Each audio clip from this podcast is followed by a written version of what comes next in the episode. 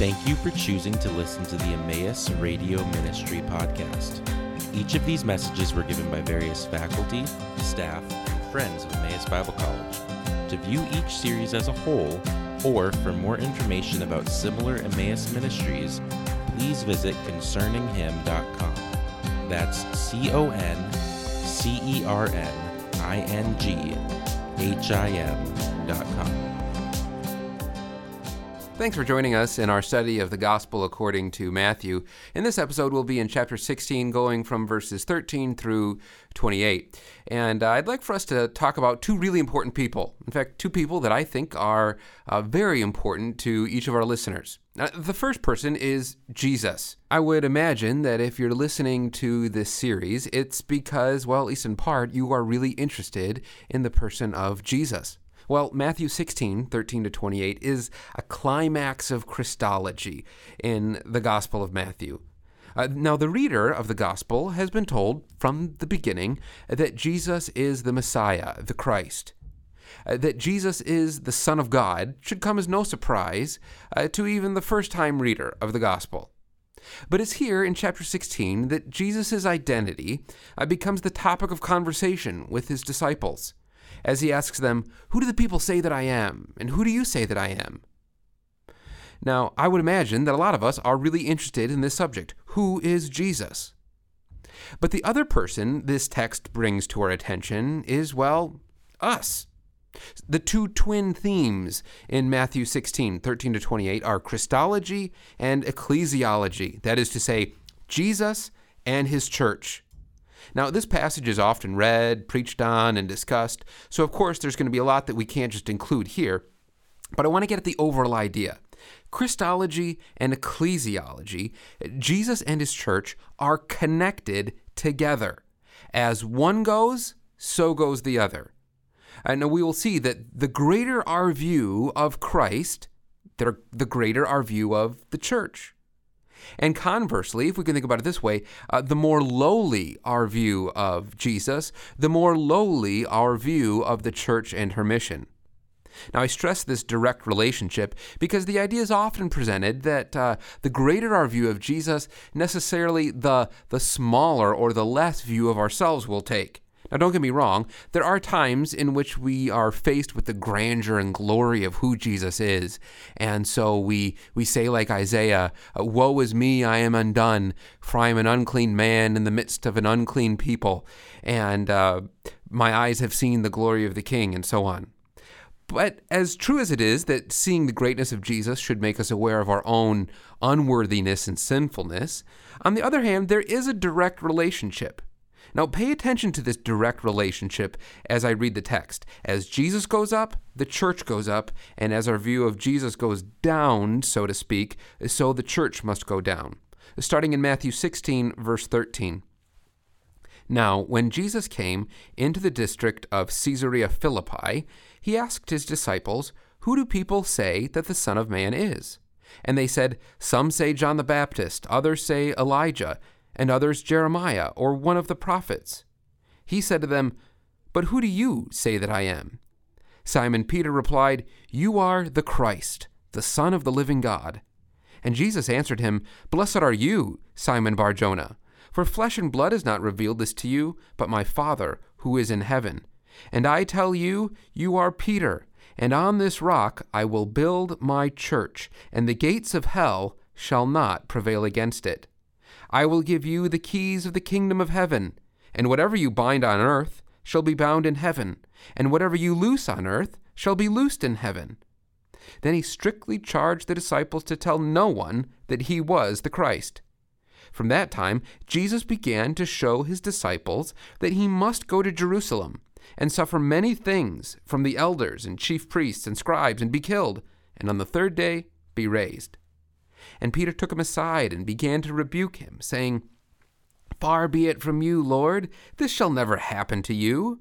But he turned and said to Peter, Get behind me, Satan, for you are a hindrance to me. For you are not setting your mind on the things of God, but on the things of man. Then Jesus told his disciples, If anyone would come after me, let him deny himself, take up his cross, and follow me. For whoever would save his life would lose it but whoever loses his life for my sake will find it.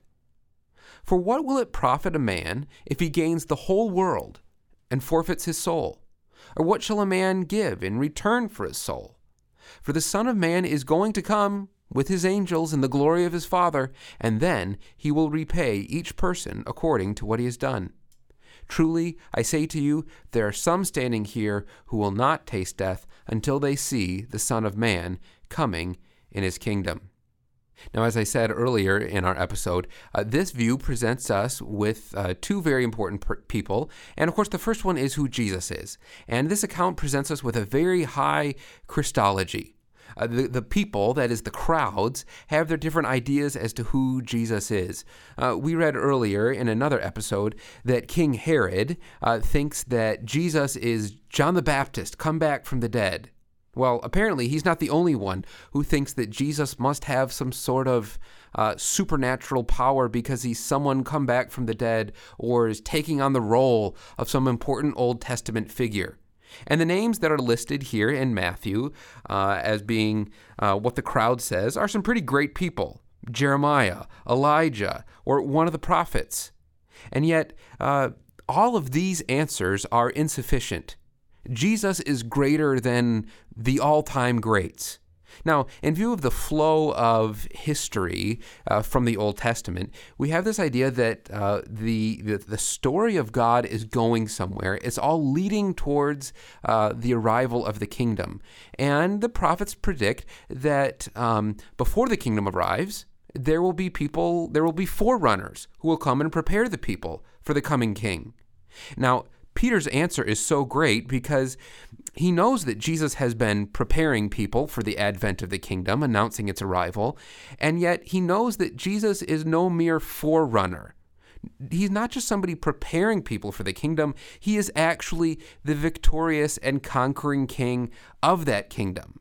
Uh, that's the basic idea of being the Messiah in many Jewish people's understanding in the first century.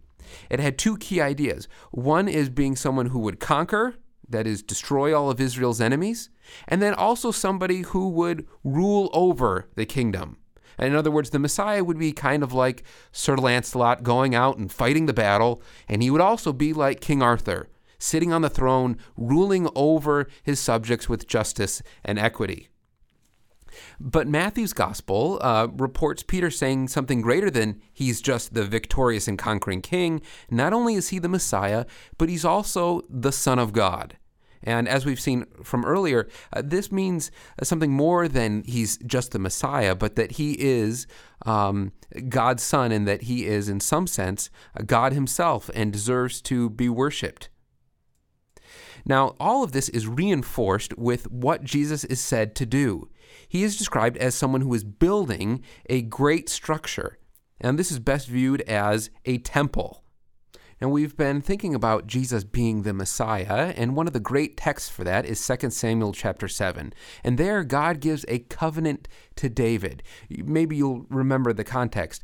Uh, David wanted to build a house, build a temple for God. And at first, uh, the prophet uh, Nathan comes in and says, That's a great idea. Why don't you go ahead and do it? And then he has to come back and say, Actually, I misspoke. Um, God says, You're not allowed to build me a house. I will build a house for you. But your son, one of your descendants, will sit on your throne forever, and he will rule, and he will build a temple for me. Well, that text, 2 Samuel 7, sometimes called the Davidic covenant, becomes kind of like a fountainhead. And, uh, and from there, there's this huge stream of tradition which talks about the Messiah being a, uh, a person who will build the temple. So when Jesus is talking about himself as someone who's building a great structure on an, an important foundation stone, uh, we should uh, see that as tapping into this big idea. Jesus is the Messiah. He is the one who will build the temple. And of course, the idea of the temple is the place where atonement is made, where forgiveness can be found, and where the true knowledge of God can be learned. All of that happens with what Jesus is doing. It will not be found so much in Jerusalem, but it will be found in Jesus and in what he's doing. That's where a person can find forgiveness. That's where a person can really find out about what God is doing. Now, I said earlier that the greater our view of who Jesus is in this passage will also mean the greater our view of what it means to be a disciple. Uh, Peter is tied to the person of who Jesus is. Uh, there's there are these parallel statements. Peter says, "You are the Christ," and Jesus returns the favor in so many words and says, "You are Peter." Now, the Greek word Peter uh, is the masculine word for rock, and it matches up with uh, the feminine word for rock, which is the one Jesus uses of a large stone. Now, some people have tried to say that Peter is not this foundation stone, but that is the clearest way, the easiest way to read the text. Um, he, it seems like he's talking to Peter. In fact, he definitely is. And he's saying uh, that Peter is going to have a very important role in the project of building the church. There's nothing inherent about this idea that should rub us the wrong way. After all, we are told in Ephesians 2:20 that the church is built on the foundation of the apostles and prophets, uh, Jesus Christ himself being the chief cornerstone. In Revelation 19, we find that that the apostles are the foundation of the coming temple. Their, their names are written there. Um, so people often resist the idea of Peter being someone important because they're afraid that it might lead to papal infallibility or something like that. But uh, admitting that the disciples are really important people in the kingdom project, in the building of the church, doesn't necessarily mean that we have to come to those conclusions. In fact, just the opposite is the case. Uh, Jesus is so great that it means the people who are tied to him must necessarily be important. He's involved in a great project, and Jesus, well, he doesn't make junk. He's making a great temple, something really important, and it consists of his followers. It's a grand and glorious thing to be a part of this um, edifice which Jesus is constructing. But although this passage says the higher our view of Jesus, necessarily the higher our view of what it means to be a disciple and to work for Jesus, the converse is also true.